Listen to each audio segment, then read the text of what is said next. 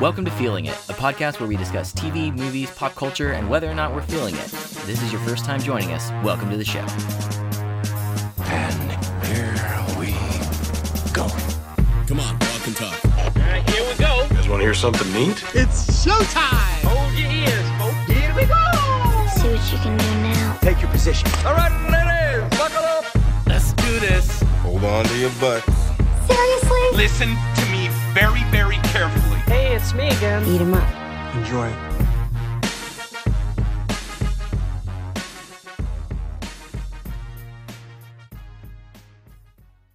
Welcome, everybody, to the Feeling It podcast. Happy to have you back with us. Today, we're going to be talking about what we're feeling, as always.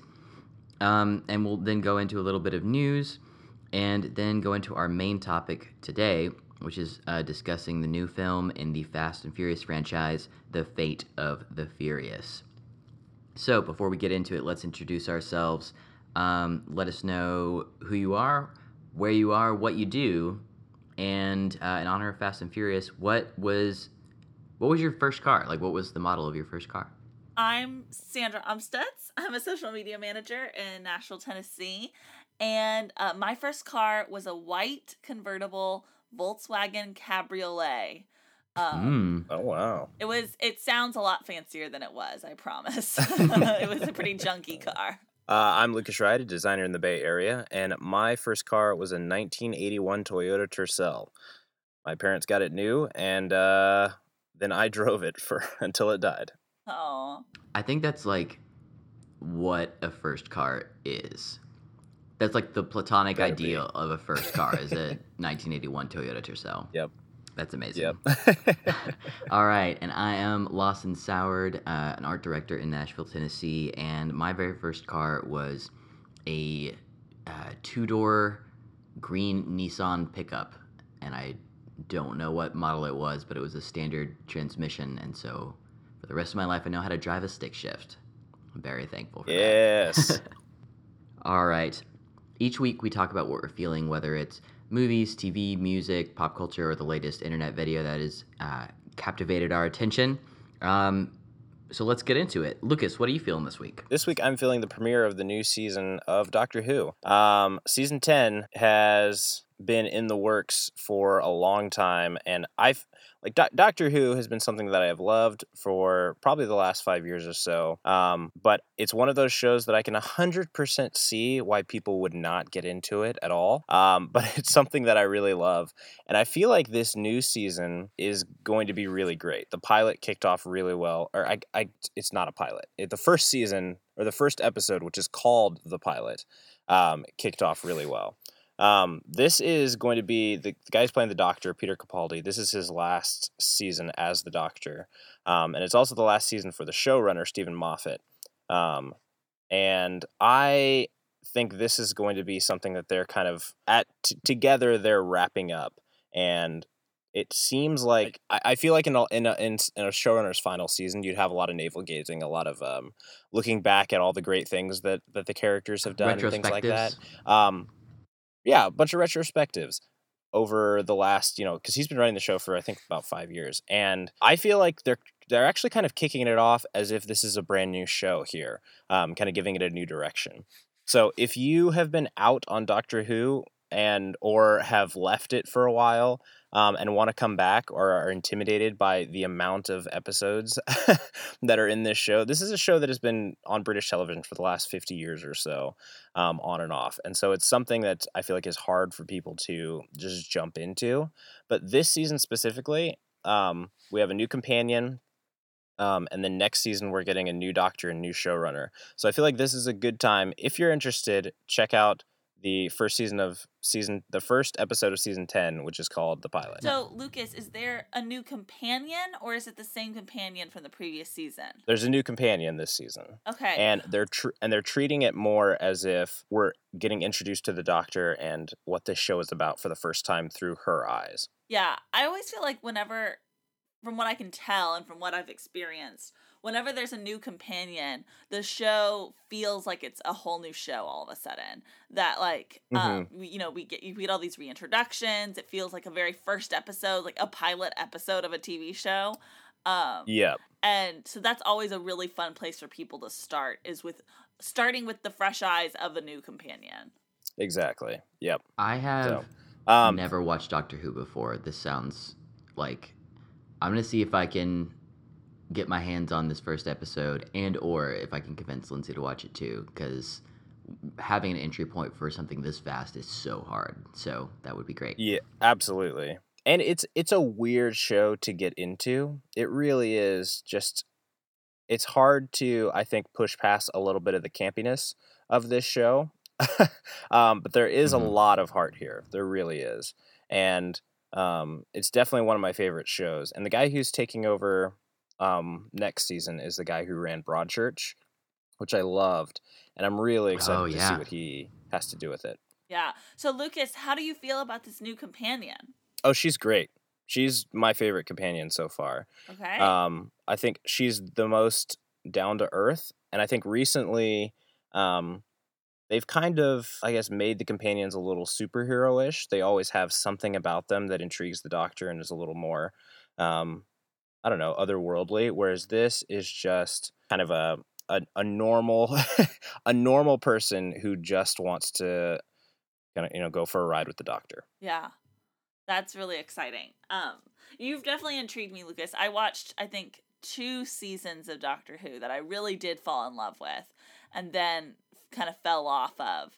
Um and I could see myself getting back into this. Well, thank you so much, Lucas. Uh, a lot of us need a point to get into Doctor Who if it ever was something we wanted to get our uh, nerd street cred up. So Yes. it really helped us out. Um, Sandra, what are you feeling this week, pal? So I know I'm late to the game, but this week I'm feeling S Town. I um went on a road trip this past weekend. I had a, a 14 hour drive ahead of me. And so I thought, well, this is a really perfect time to listen to all seven hours of this Yeah. serialized Mhm. podcast. Um, yeah, so I binged S Town and then I immediately listened to y'all's critique of it as soon as I was done listening. Um, and it's of course incredible. It's so beautiful. Um, I don't want to say a lot about it just because obviously there's a lot of spoilers, and also y'all did a great job of like talking about it. And so I would recommend people go listen to our podcast episode about it if they want to hear more thoughts on it. I would just say that listening to it the entire time, I just was like kind of shouting to myself in my car, like, I can't believe this is real. Like, this, not only the story is so remarkable, but um, the way things would line up so conveniently for the storyteller um, to make it like an extra layer of dramatic or um, insightful or poetic. Um, it I think is a masterpiece, and it's something that I hope. I really hope that this is a piece of storytelling that we look to in years to the in years to come as something remarkable, and that it doesn't fall to the wayside of oh that one podcast we all listened to that one time. Um, I I really hope it you know makes a mark. Yeah, I think it will. Well, first of all, Sandra, you are, according to my entire office, not behind the uh, behind the times because everyone has just started this week being like, "Have you heard of this podcast, S Town?" And I was like, "Uh." I don't want to sound like that guy, but I listened to that in one day. Yeah. Like, Yeah. um, but it's been great to be start to have like this second wave of conversations with people or if you weren't like you know the equivalent of an apple fanboy waiting out overnight for your new iphone um, the second wave of conversations about this because it's been like i agree with you it is a incredible piece of storytelling um, and they put so much work into coming up with uh, these metaphors and doing all of this research and getting all of this tape to cull through and make an amazing story. And uh, yeah it's just it feels like you could have a museum about this one guy now um, based on just this piece of work. And it i don't know it, it makes me so uh, encouraged for uh, human beings capacity to uh, try to empathize and sympathize with other human beings and to tell their stories in ways that are as compelling as the idea of life so like I I'm so overwhelmed by that, and I completely agree with you. I hope this endures the test of time because I think it has all the pieces there to endure. Yeah, totally. Ah, great pick, Sandra. Sorry I went off on a tear there. I just I couldn't agree with you more. Great. No, I'm glad to hear it. um, well, great. Um, so my what I am feeling this week uh, is uh, very surprising based on my musical taste and picks in the past. Um, but it is the new album "Damn" by Kendrick Lamar. Uh, it's so so good. Um, I want to start off talking about it by playing a clip from the track that is most caught in my head. Um, that I was thrilled to see they just uh, released a music video for, which I think means it's going to be a single that gets some radio play. Uh, but this this song I want to play a, apart from is called DNA. I got, I got, I got, I got loyalty, got royalty inside my DNA. Cocaine quarter piece, got war and peace inside my DNA. I got power, poison, pain, and joy inside my DNA. I got hustle, though ambition, flow inside my DNA. I was born like this and born like this, immaculate conception. I transform like this, perform like this, was you a new weapon. I don't contemplate, I meditate, then off your fucking head. This that put the kids to bed. This that I got, I got, I got, I got. Yeah incredible. And you guys should check out the music video if you get a chance. It features Don Cheadle doing some really intense and amazing rapping. So it's worth your time. It's really, really cool. Ah. Uh, okay, that got me because I fucking love Don Cheadle. oh, yeah. He's incredible. It's like the video is so surrealist and has this like weird extra. I, I, won't give anything away, but it's like it's a really captivating, interesting video. Um, but yeah, Kendrick Lamar just does such an amazing job. Like each of his albums is such a cohesive work of art all the way to the cover art. His last album was narrativized and was super dense, and uh, it took a lot of listens to fully unpack.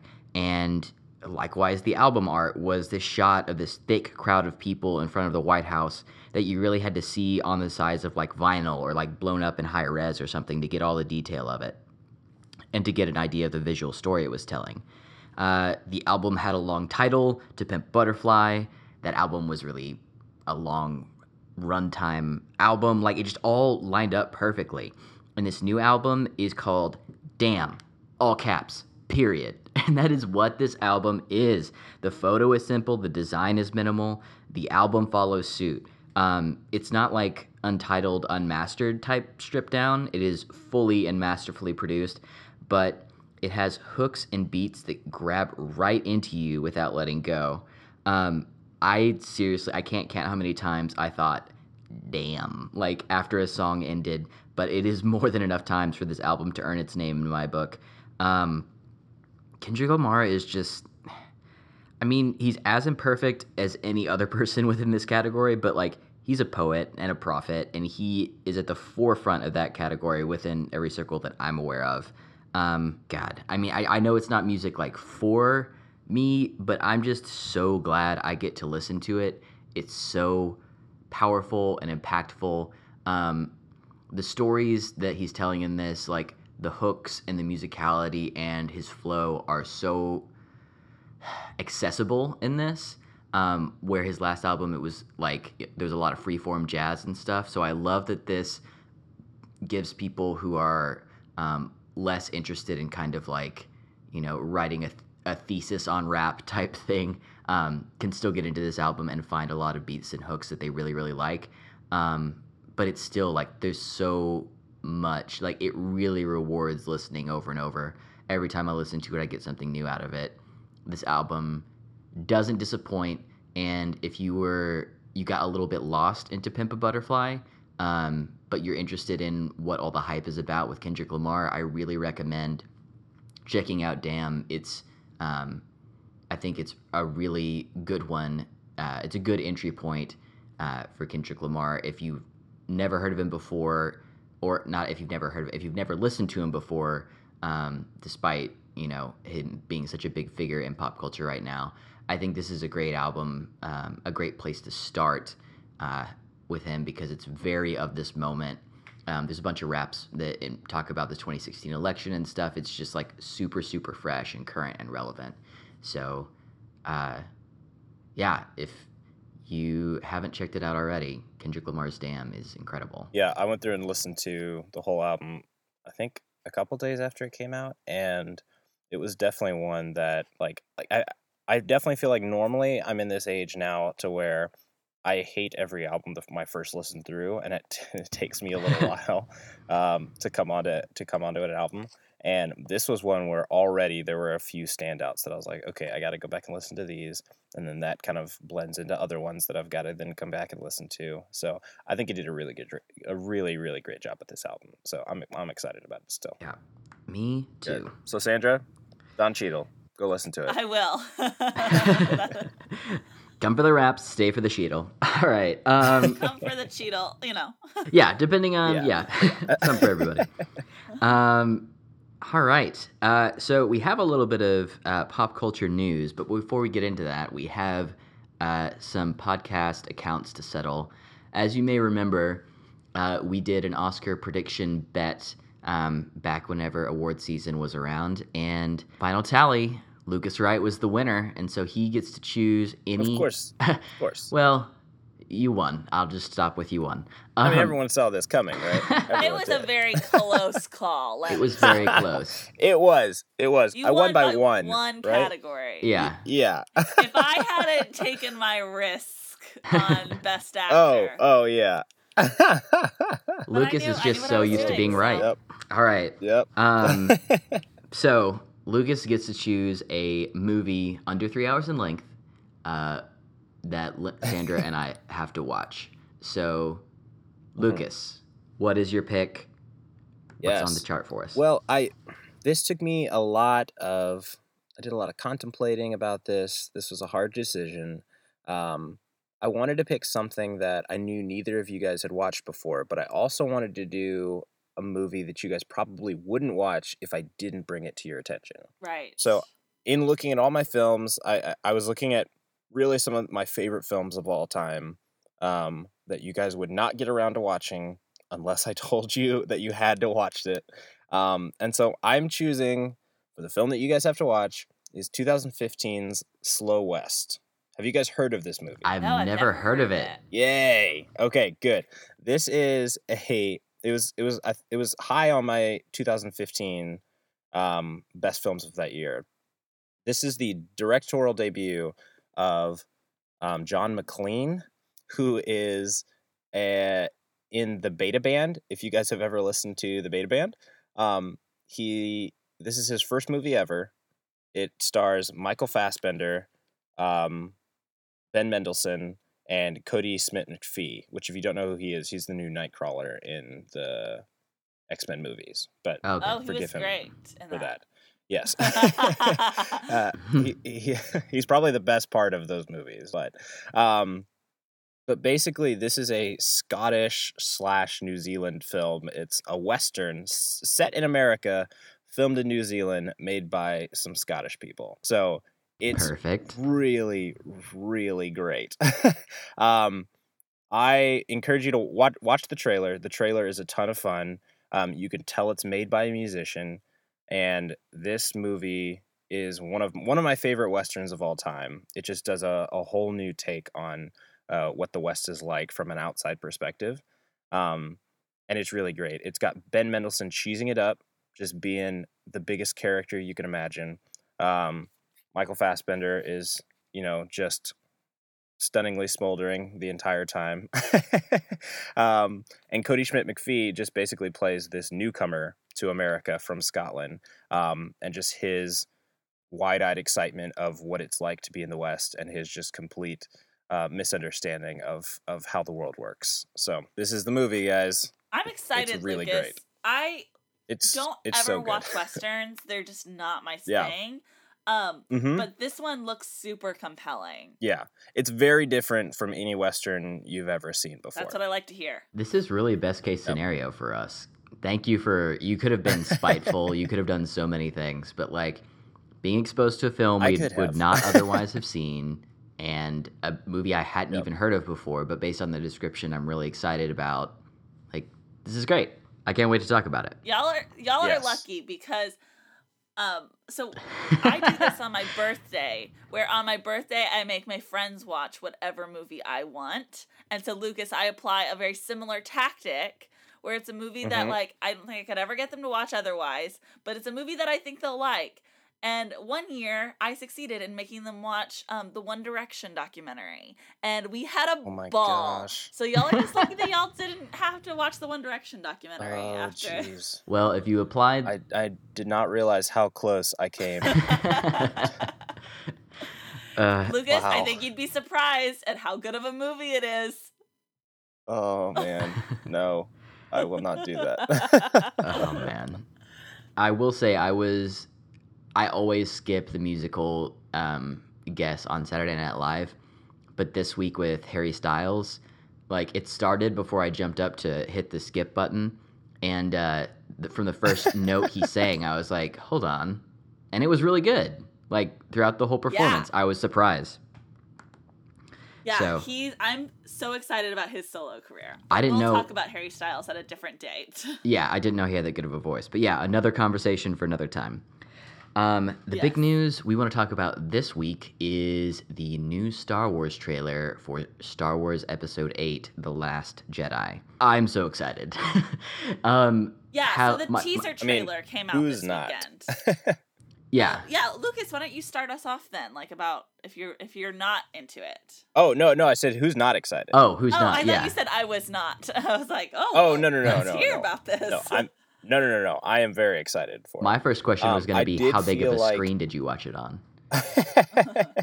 That's actually that actually is a really good question. I watched it on my 27 inch uh, monitor um, at work on full, I did the same. full volume. I did but the same. it's it's one of those situations where nobody's gonna get mad at you for watching that trailer at work because everybody else is watching it too. At so your work, maybe. um, Everyone well- gathered around the monitor at our place. Yeah, it was great. Oh yeah, for sure. um, I feel like this is like we had a ton of excitement surrounding the first trailer of The Force Awakens. We had a whole new view of this world that we hadn't been in in a long time, and we were super excited about. Um, kind of the same thing with Rogue One, where we're entering kind of a, a world that we had seen before, but it had been a long time. We're kind of going back in the past now. Um, and now we're picking up where we left off two years ago. And I feel like this trailer is really good, really good. Do not get me wrong, but it felt very produced, very corporate, very this is, we're going to give you this specific information as opposed to artful, I think. I was 100% okay with that because I didn't want, um, you know, I, I want a trailer that will get me excited for the movie, and that's really it. I don't want a lot of plot points, anything like that. Yeah, Um, this did a great but job. I think that. I could just feel, yeah, oh yeah, and I feel like I feel it with this trailer specifically, and I'm sure it was there with the other ones. It's just my excitement overwhelmed this feeling, but um, just that. I mean, Disney is doing such a good job with the Star Wars brand, and they're being very careful with how much they put out there, you know, at once. Um, and so it feels, I think, less artistic and more corporate, which in this scenario I'm kind of okay with. But I, I don't think. Well, we'll get into that later. What how, how did you guys feel about it? Um, I loved it. I um I saw someone post a GIF of the first shot before I saw the trailer, um, and on Twitter, and that's how I knew that found out that the trailer was out. Um, I wasn't online as much as I normally am this weekend, and um, so I knew what was coming in that first shot, but I even still, the first shot of the trailer is my favorite part because I love how it zooms in and you don't really know what you're looking at. You might it could be like an ocean, you're not really sure, and then all of a sudden, you know, you see that hand come down and we see that rush Yeah. of um her face and I was it was very exciting. Um I I I just loved it. Um I think that more and I'm, I'm this is a little off topic so we can get back on to the trailer in a second, but more than the trailer, I'm obsessed with the poster that came that was released for this movie. Oh yeah, we Mhm. need to talk Oh, about yeah. that. That poster is so stunning and might be one of my favorite movie posters of all time. I know I'm saying that pretty prematurely because I haven't seen the movie and so I'm just like hoping that I love the movie as much as I expect to because I want to treasure this poster. I think it's gorgeous. It feels like something like a high end somebody eh, trying to get a job or something made this poster as like this is such a beautiful design but it could never be made because it's way too stripped down. And then that's it. That's the Right. official one and it's perfect. Not a single extra thing is on mm-hmm. there. I love it. Yeah. Yep. The big question is though, is this the poster that's going to be used officially or is this like a teaser poster? Because Yeah. Oh, this is definitely going to be a teaser poster. Yeah. See, this is what bums me out because I think that poster is all you need, and this trailer is all you need. Like, it's Star Wars. It's gonna get a billion trillion dollar. Like, regardless of what you do, I, I feel like if you do this and you have commercials with the same kind of stuff, you'll be just fine. But there's gonna be at least two more trailers before this movie comes out. I'm I need one more trailer. Not that I wasn't to go see it. I don't need a trailer to like get me into the theater. Um but I think it needs another trailer. This trailer is wonderful and teaser trailers I think are fun, but I do think there is a a beauty and an art to a trailer that lets you know like what kind of story and plot there is going to be told in the movie. Yeah, that's fair. I I just- 100% do not think that that's necessary. But, I mean, especially for Star Wars. Because, I mean, I guess the point of the trailer is to get butts in seats. And for Star Wars, that will not, like, having a trailer will not get more people into the theater I don't think so, than Lucas. not having a trailer. I think you're You think.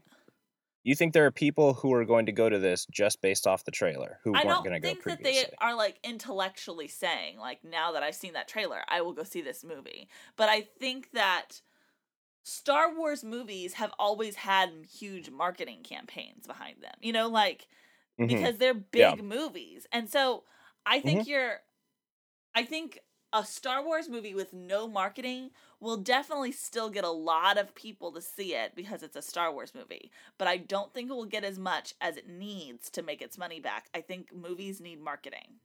Here's what I hope. I, I hope can- that now that I we're can see in a world that there's new Star Wars every year, that one Star Wars movie for the marketing does because it's going to get stale after a while. One marketing campaign decides, you know what? We're going to do one teaser trailer, we're going to do one poster, and that's it. And the rest of it is going to be word of mouth. And because I don't, not every franchise can do that. Like, not every you know, it reminds me of Beyonce. Like, not everyone can drop a visual album with all of their tracks with zero press and still, like, deserve album of the year. But with the franchise as big as Star Wars and as beloved as Star Wars, I think they have, they're in the unique ability to be able to do something very uh, bold like that. And I wish they would. But I don't, th- I think you're right, Sandra. It's not going to happen with this one. But I just hope that since this is something that will happen for the rest of our lives, we get to see that at least once. We'll see. We'll see. I am nervous about watching any more trailers for this um, because this is definitely something that I don't want to know a lot about of the plot, uh, know a lot about the plot going into. So we'll see. We'll see. We'll see how much I watch. Yeah, I've been very upset. There have been some articles that have come out on sites that are usually very good about spoilers where the title of the article is a spoiler, and I'm upset. Yeah, that's annoying. I'm over it, but like, that's Yeah. garbage. Ugh. All right. Well, speaking of franchises that never ever end, um, shall we talk about the Fate of the Furious? Absolutely. Boom. Speaker box blast, go rat tat tat, go laying back hot in the cut like that. Speaker box blast, speaker, speaker box blast, go. Speaker box blast, go. Rat-a-tat-tat. Speaker box blast, go rat tat tat tat. In fact, we about to go up like, like, All right, let's get into it. Fate of the Furious, eighth installment in the Fast and Furious franchise, came out this past week, and we all went to go see it. I want to know what y'all thought of it. I want to know where you ranked it. Um, I feel like I should put out there because you guys did your whole episode on having seen the entire franchise so far. I saw one, two, and three in theaters, and then seven. So I missed a whole. Oh, wow. I missed a whole bunch in between. I missed the franchise become what it is today. I just saw the first three be like all basically about racing, and then I saw Seven, which was so fun and so big, and then I saw this one. So that's where I'm coming from. But Huh. you guys, having seen all of them, what were your thoughts? Lucas, why don't you go first? Okay. Um. So for me, this franchise, y- y- it's hard for me to have a conversation about this franchise with certain people because they view this movie like compared to another great movie or like Star Wars or something like that. Um.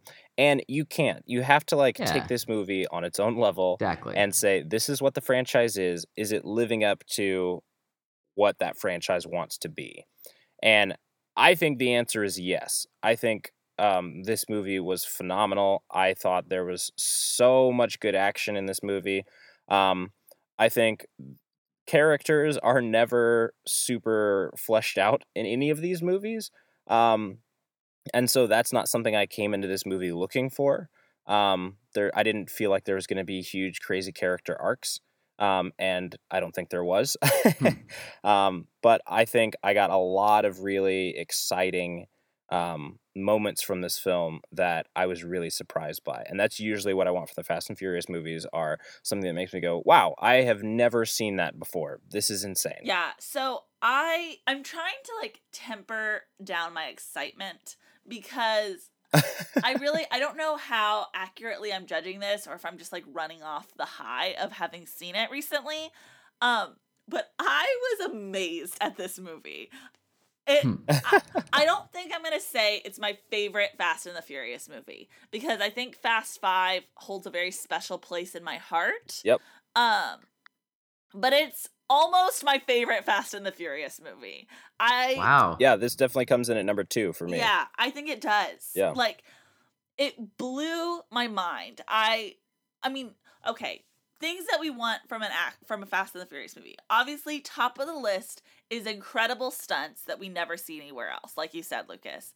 And that it delivers like beyond for that on that. Oh, yeah. Um, Oh yeah. This is some of the craziest stuff I think we've ever seen in this franchise, and a franchise full of crazy, crazy stuff. Yeah. And other things that I want from the Fast and Furious movie is like the camaraderie, um, some humor, seeing faces that I thought were gone, and you know, and having recurring characters. I love that the Fast and the Furious movies like brings in these small characters um from past films to like reappear out of nowhere um they do that in every single one and every single time it delights me and i'm surprised. I'm like oh my god i can't believe that, that that character showed up again.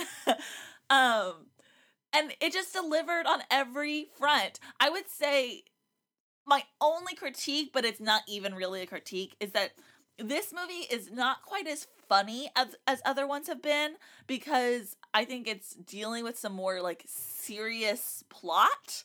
Um and I'm Mhm. okay with that trade-off. Like I'm okay with a less lighthearted movie to explore the things that we got to explore in this in this entry. Okay, this is Um, so but- interesting to me. Oh no, go ahead. I didn't realize. Yeah, no, go for it, Lawson. I just was I'm in love and I'm and I'm still like I can't believe how good it was. This is so interesting to me because I had so much fun with this movie. I really, really enjoyed it, but I, I didn't quite know where you guys would rank this as far as like having seen all of them, because and now you're both saying like it's either one or two, and that's awesome. But I, like, it's definitely above one, two, and three, the other ones that I've seen.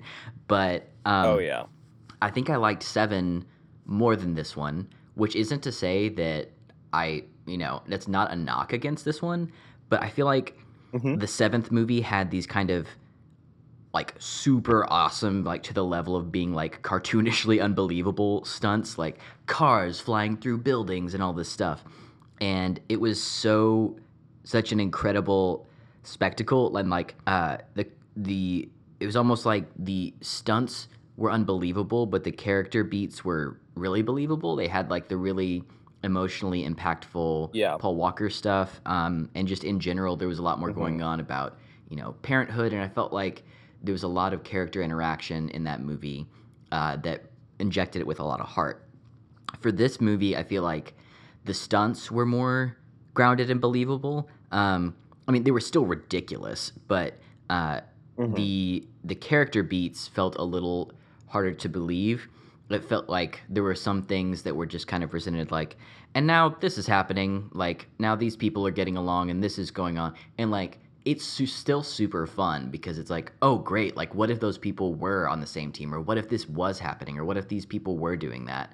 Um, it's kind of like uh, a drawing your own comic book adventure type thing. Like, oh, what if you know Mhm. Thor and uh, the Hulk did get in a fight? Like, they have no reason to. Like, God, we'll just make something up. So it felt kind of ham-fisted at a couple places like that in this movie, Yeah. Um, hmm which made for a really fun movie, and I loved it. But it was just kind of it seemed like that was inverse. So it was either like really believable character stuff, really unbelievable stunts, or vice versa. And I think the uh, the roller coaster ride, the kind of like carnival act of Furious Seven, was uh, more fun because of I was like I knew that I was coming in for a really unbelievable uh, spectacle, but I liked that I that the character stuff felt more real. And I think also part of Yeah. that could be that I didn't see the other ones, and so whenever I went into seven, I kind of like gave it more credit because I was like, oh, there's a bunch of other stuff I just didn't know about. Whereas with eight, Yeah. I was like, oh, I just saw the last one, so I should know this should mean more to me. Um, where Mhm. really it, it couldn't because like the moment there's um, some characters from previous in the franchise that like get referenced in this movie, and I'm sure that for you guys it was a huge deal, but for me I hadn't seen those characters, and so it didn't hit me as hard. So, So um, one but overall, I thought it was really great. Go ahead. Sorry. No, that's okay. So one thing I want to say, like comparing it to Seven, is that you know Lucas and I both watched Seven recently, and Lucas, you, did you watch it one or two times? I watched it twice. Right. So we've both seen Seven twice, and I think Seven is a really fun movie. But the plot of Seven it makes no sense at all. And Oh, really? Mhm. and yeah, it like when you're watching it, it's like, oh, what what is even happening here?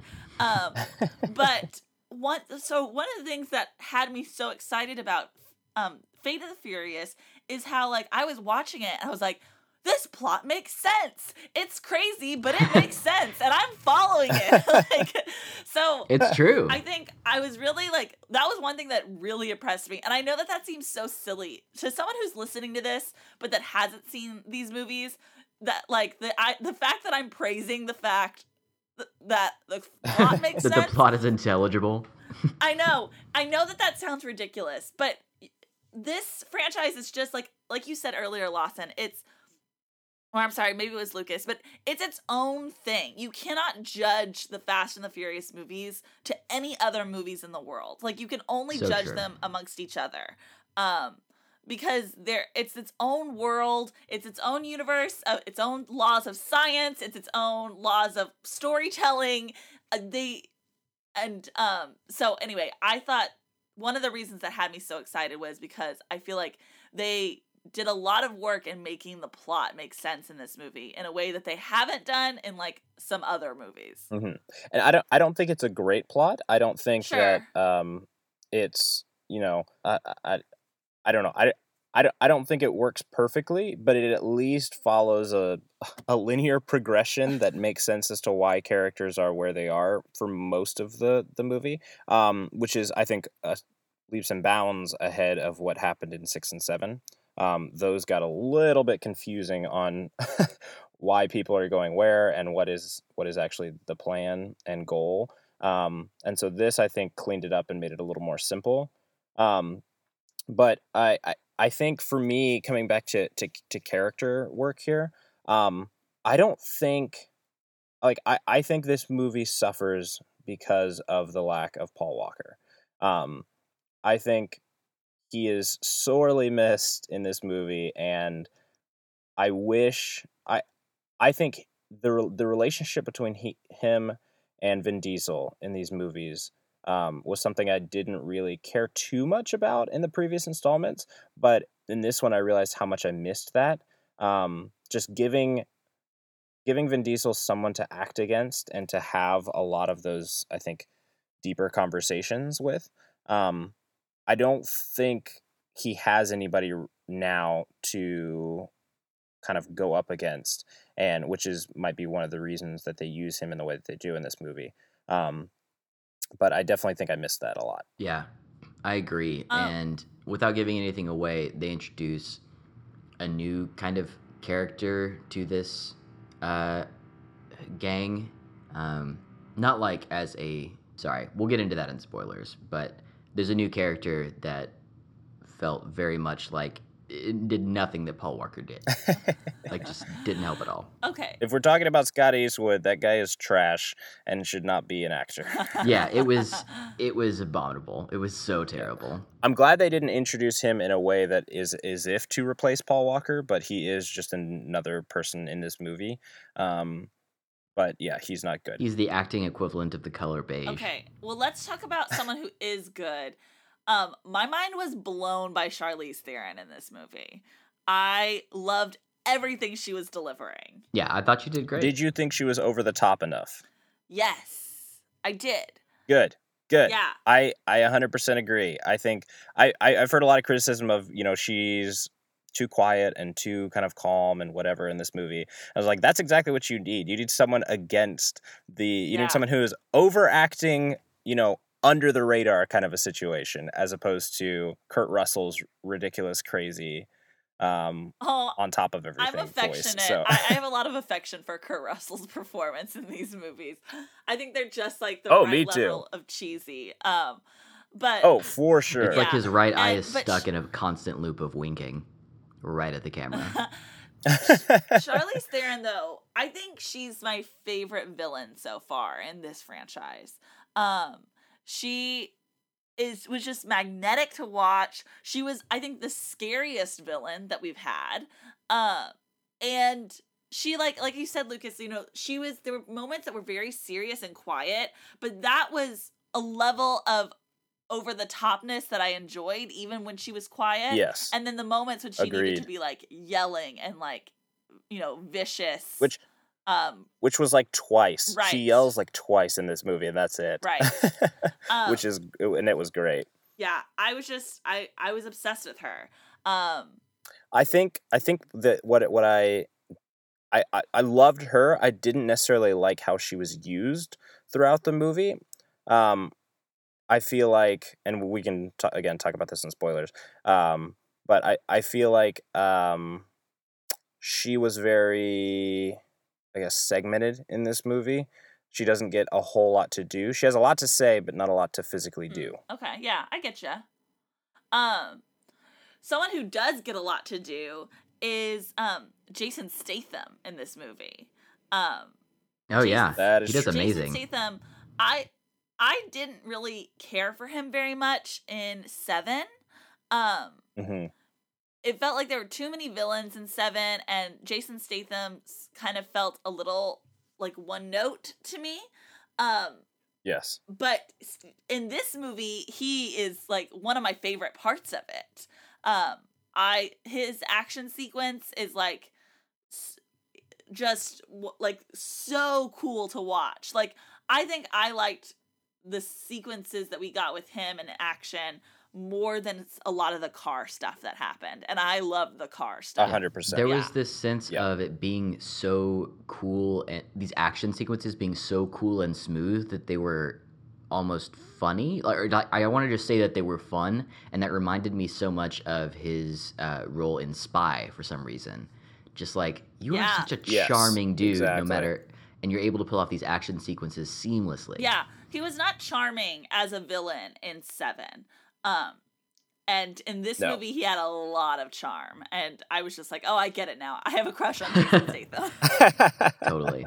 All right. Well, um, I want to make sure we take the time to get into spoilers. Uh, before we jump in, are there any final thoughts? And if you had to put a ranking to it, how would you rank this movie among the others in the franchise? I mean, definitely number two, but it's like almost Yep. number one for me. Like it. I mean, again, and I I need to do that ranking again, Lawson, after I like watch all the movies, like a few months from now, um, because I think fresh eyes, uh, you know, a second viewing will maybe give me a more honest representation of it. But hmm um, right now, it's super up there. Yeah. I'm I'm also gonna go. It's in the number two position after uh, Fast Five. Yeah, You know, guys, it's number two for me also, right behind Fast Seven. So That's crazy. That is so crazy. out of the ones that I've seen, um, it's been a while since I've seen that one too. Oh, so we can try to remember this, and then later on, Sandra, you and I can have a, an honest assessment of it because Lucas is so qualified to make his ranking, it's ridiculous. Um, right. but we can get a more even feel of it later on. All right, cool. Well, let's uh, let's jump into spoilers. Before we get started, does anyone want to get out?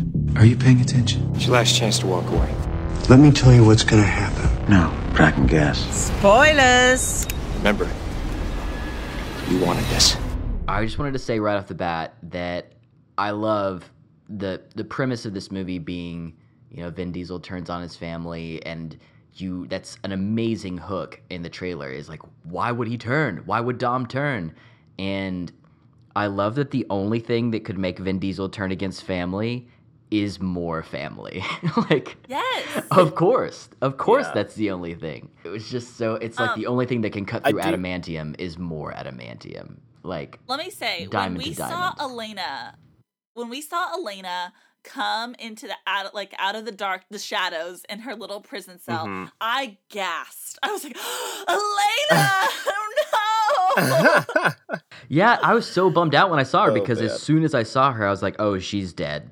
Like, they that's I had hope. I had hope. Let me I mean- say, uh, there's been a lot of deaths in the Fast and Furious franchise, and that Mhm. I think was the most gruesome and shocking Definitely. for me. Definitely. man. This really makes me think I I have to watch the other ones because I didn't know who she was, and as soon as it popped up, I was like, "It's not going to make sense for Dom to have a baby mama and a wife. Like, she's going to die so that he can have Except a baby." it does make sense. Ugh. no, but it's it's Yeah. messier. I thought that I was as soon as I saw that, I was like, "There, she's gone. She's to die so that Dom can raise this baby with Mia." let me tell you, the Dom, Letty, Elena relationships are Or one of Letty, my sorry. favorite things.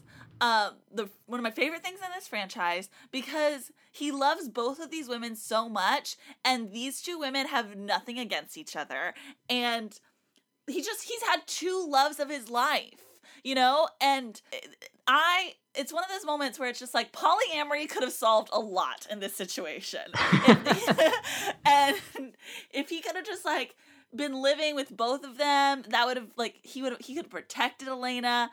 It's just oh, it's it's Hmm. so much. Well, I I she's she is probably one of my least favorite characters of the like of the crew. Um and so I'm glad that You're glad she was killed. I'm glad that You're no, no, I'm, I'm definitely murdered. not glad that she's killed, but I I'm, understand. I'm glad she was able to be used in such a good manner that made me care for her. Um, because before I didn't really at all. Um, she she she's very prominent in five. Um, I would say sidelined a little bit in six and barely in seven at all. Um, and I I think this She definitely in gave us a yeah. She She's she's, in the Rock's partner. Yeah, yeah, she's They jump out the window. Oh, when that's Jason right. Statham fights. I had at the very about that. beginning of the movie. Sorry. she's not in the movie for the rest of the time. yeah. Sorry. no, sorry. um, yeah. she- So I like I I I think it did a very good job about making me care for her again and making that that death extremely powerful. Um, what I didn't like though was the fact that there was no communication between Vin Diesel and his team about this. Like, I feel like if his thing is family, then why would he not tell his family that he has more family and that's why he has to do this thing? Like I I get I get it for the plot, like that's how it has to be, but it just seemed so ridiculous to me that Vin Diesel just pieces out um and puts his other family at risk how is he supposed to tell family. his crew?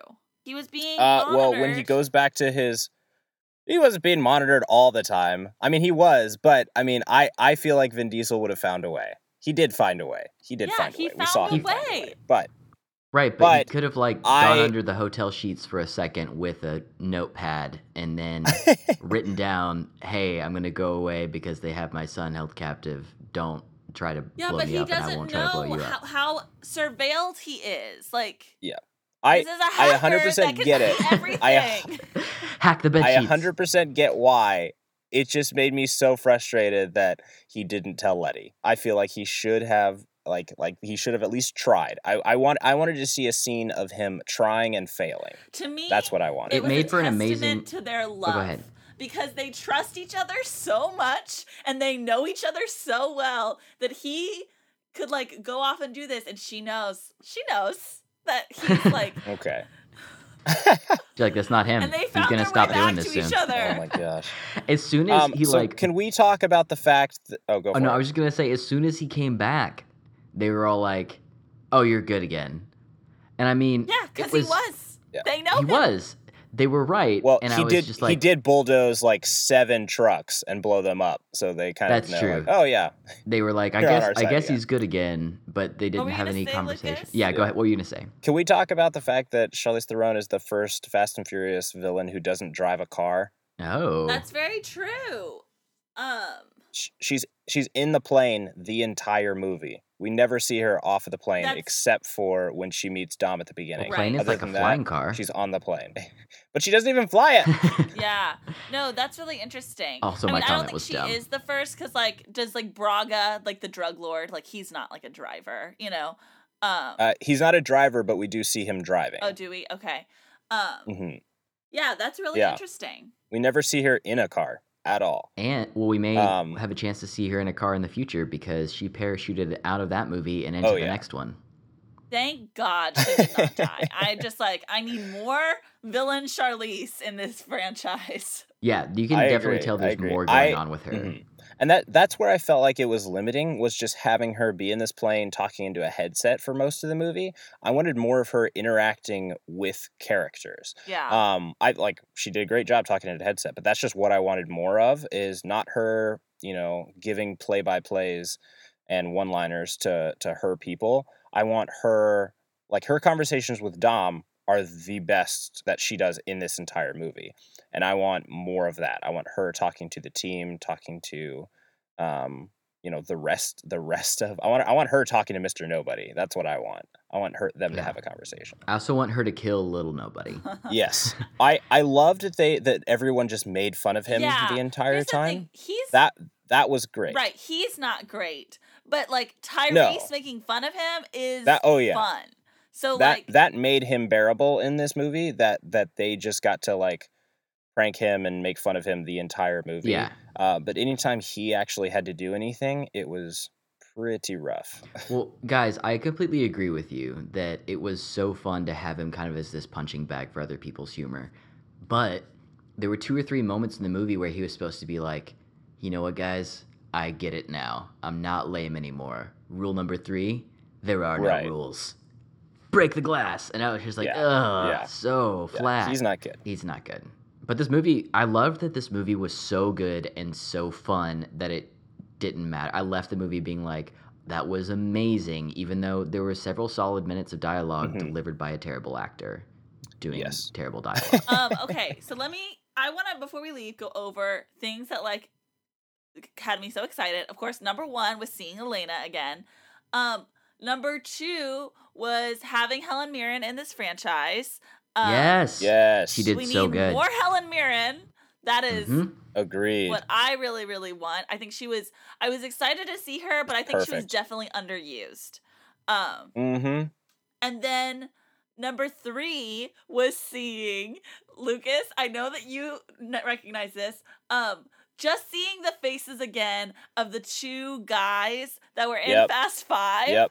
Ah, Yep. um, Lawson. Yeah. So They. like the ambulance driver, the yeah, paramedics. the paramedics mhm. were people that were on Dom's team back in Brazil in Fast Five. Oh, and- cool. I was like, yeah, I don't recognize like- those guys. Yeah, it's little moments Yeah. like that where you're just like, ah, there they are. They're still alive. See, I think Fast and Furious is doing the best version of what a comic book series should do. Um, is be less worried about, you know, intellectual property and how we're going to build this into, you know, Infinity War or whatever, and just like throw in some people that make the fans excited. I think that's what people want out of a comic book movie is, oh, it'd be so great if this person showed up in this. And you can't really do that the way that Marvel and DC um, are kind of structuring their movies. Um, you can't have one scene where one of you know one crazy superhero comes back from whatever. Um, it doesn't work well, and I like what what Marvel's doing, but I think this is, I think the most exciting version of what a superhero movie can Yeah, be. this Yeah. this conversation, even more than y'all's recap episode, is like Yeah. the biggest motivation for me to watch all of them. Like I'm so Yeah. Well, interested and in doing yeah, now. you you you haven't seen the movie where Luke Evans is the bad guy, Right. And he comes back to help out for one scene. He's in this movie for like a minute, and it's still great. It's really great. yeah, I knew Yeah. his connection to Jason Um, Statham because of Fast Seven, but yes, yes, yeah. okay, that was Um, my big. But yeah, there's Oh, go there's history there. What was your big I was just saying. my big Go for wow moment, which we talked about a little bit or alluded to earlier, um, is Jason Statham with the baby listening to Alvin and the Chipmunks Yep. running through. That sequence was pure joy. It was so fun. It was so Yeah. good. I see, I this so that oh I, I I was just gonna say so so that that scene is is copied from a um a 1992 Hong Kong movie Hard Boiled. Um, I don't know if you guys have seen that, I but basically not. the same thing happens. A, a, a- a guy has a whole shootout fight with uh, just like holding a baby and putting it puts cotton in his, in his ears and raps to him the entire time. Um, but and that's that's like a classic. But this I think did it so much better because you have the comedy involved and you have um, just I think superior choreography. Um, and it was completely unexpected. that's Completely unexpected. that scene was Yeah. so fun, but the scene that really like wowed me was the prison break scene. Um, that prison break Oh, yeah, that was great. Was so exhilarating. Um, just seeing Yep. like the hand to hand combat and the the somersaults and the c- parkour Mhm. that Jason Statham was doing.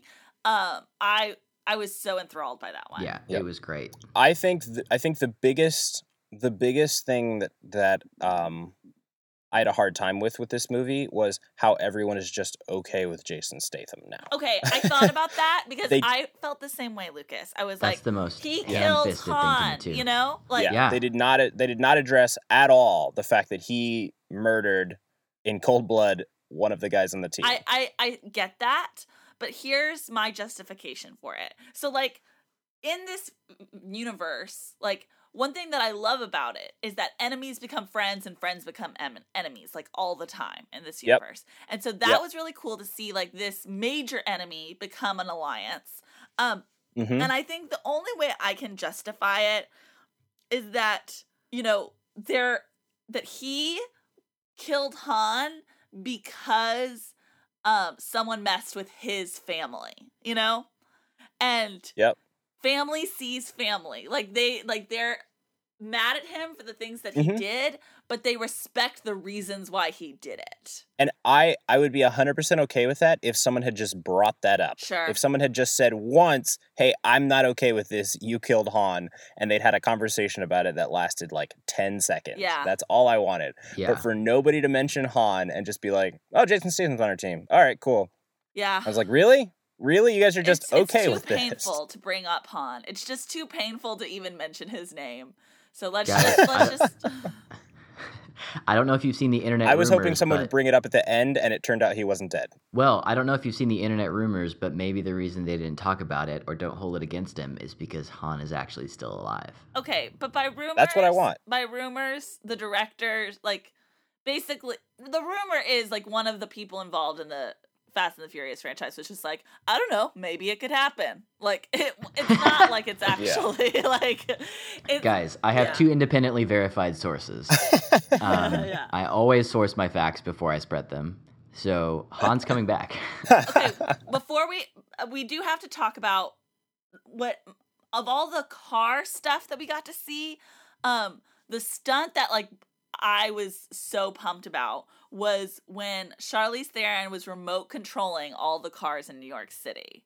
yes. Zombie cars. zombie cars were so cool. it was in, Um, like seeing It, that that all those that was definitely a point where I was like, I've never seen anything like yes, this before. it reminded me. So not exactly, but it reminded me a little bit of. Did y'all ever see Live Free or Die Hard? Yes, I did. Yes. Yes. Unfortunately. So Live Free or Die Hard had I loved that movie. It had um, a sequence in which um like a hacker was controlling all the stoplights in the city.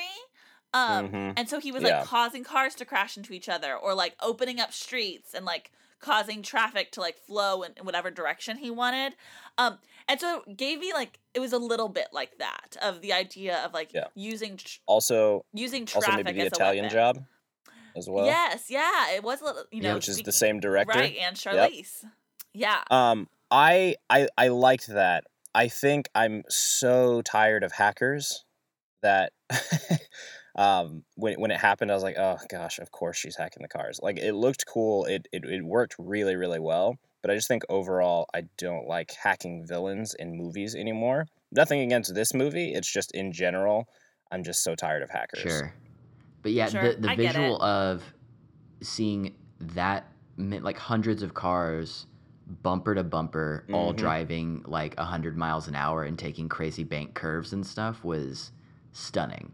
And it, like whenever they got in that position Yeah. where it was just this enormous pile like you couldn't see where one car stopped and one car ended and it was like done to incapacitate Dom and or no at the uh the Russian leader I was Yeah. was so cool. The only other stunt in this movie that came close to that car wise for me was whenever and it was so touching whenever um Dom was had to jump out of the car that he just used to get the heat seeker to hit the sub and all of the cars came and like made a shield around him to protect him from the blast. I was it was so sweet. It was The so most implausible but touching piece of that movie for sure. Yeah, yeah. also, there was a nuke on that sub, right? Yeah, I was like they're all dead. like what's happening? Yeah. They explained I'm that fine away with it, somehow. but- They did. They had a one really- line It didn't. Yeah. Again, science does not matter in this movie. in this Nope. franchise. Nope. So it sounds like we would all highly recommend it. Are there any final thoughts before we wrap up our conversation about the Fate of the Furious? I would just say that like I'm really intrigued now that you know we have these you know Brian's retired um to be with family Mhm. And now Dom has a kid and Hobbs has always had a kid but now we see that that's like I guess more of a priority to him um to like yeah. you know, keep himself a little bit more safe. So I'm very intrigued about what the next movie is going to be like and how they're going to reckon Yeah. with like putting themselves in danger when they have all these children now to like that depend on them. Yeah, All the children get kidnapped. I mean, that's probably, Yeah. you know, like uh, wouldn't or all me. the children learn how to drive. And they, uh, they're not old They're- enough. no, they're babies. I know, but we could do a time jump. We're not doing a Oh, time gosh. jump. No. Well, one thing They've I already- did the last thing They've this already time jumped needs. one time in this franchise. that feels like support for my theory that they would time jump again. I get that, but except here's the thing. I don't think you can age Vin Diesel. Like, I don't think Yeah. I don't think they're gonna put on old age makeup on all these actors. Yeah, that's No. true. No. I I thought it was so interesting that there was no stinger, like there was nothing after the credits, and so it really like could go any direction for the next movie. Yeah. We shall see. That we shall. All right. Well, this has been great. Um, let's wrap it up by letting people know where they can find us online. If you enjoy this episode, always feel free to rate us on iTunes or. Um, if you have more to say about the Fate of the Furious yourself, you can tweet us at Feeling It Pod, um, or send us an email at um, feelingitpod at gmail.com. Yeah. So uh, And I'm. Sandra Amstutz. You can find me on Twitter and Instagram um, uh, and Letterboxd. Um, I'm, my username is at Sandra Amstutz. My last name is spelled A M S T U T Z. And I'm Lucas Wright. You can find me everywhere at Lucas and stuff. Um, also check out Slow West because we're I'm sure we're going to talk about it after everybody watches. Right. Yes, great point. And I'm Lawson Soured. You can find me on Twitter, Instagram, and Letterboxd at Lawson West. Thank you guys so much. Adios. Thank you. Goodbye now. Goodbye. Go away. I'll see you soon, okay? That's it? Go home? Move it along, Padre. Goodbye, old friend. That's it. That's our show for tonight, people.